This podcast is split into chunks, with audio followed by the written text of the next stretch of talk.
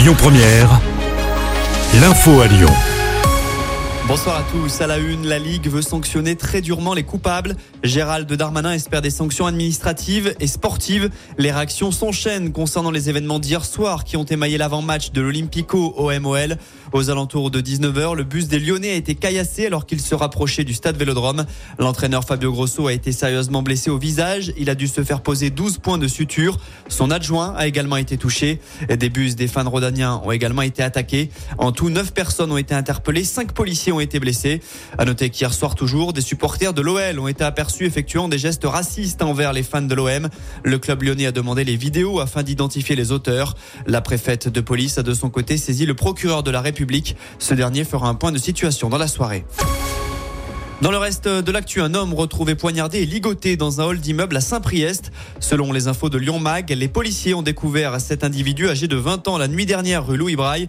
La victime était touchée à la cuisse et ligotée par un serflex au niveau des poignets. Le jeune homme, connu de la justice, a été pris en charge par les pompiers et transporté à l'hôpital. L'enquête se poursuit. Un autre homme a été grièvement blessé à coups de couteau. Ça s'est passé cette fois à la guillotière ce week-end. La victime, un homme de 27 ans, présentait une plaie au niveau du thorax. Transporté à l'hôpital, son pronostic vital était engagé, mais son état s'est amélioré depuis. L'agresseur, lui, a pris la fuite.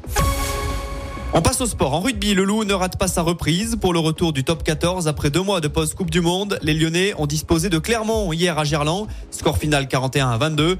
Beau succès également pour l'Asvel en basket hier soir. Les Villeurbanais ont battu Strasbourg 91 à 72 à l'Astrobal. Et puis on reparle foot, mais côté terrain cette fois, il y avait de la Coupe de France ce week-end et les clubs rodaniens ont globalement brillé. Ça passe pour Limonest, Villefranche, Chaponnet, Lyonnais, Saint-Priest, La Duchère ou encore Neuville. Le tirage au sort du septième tour, c'est mercredi matin.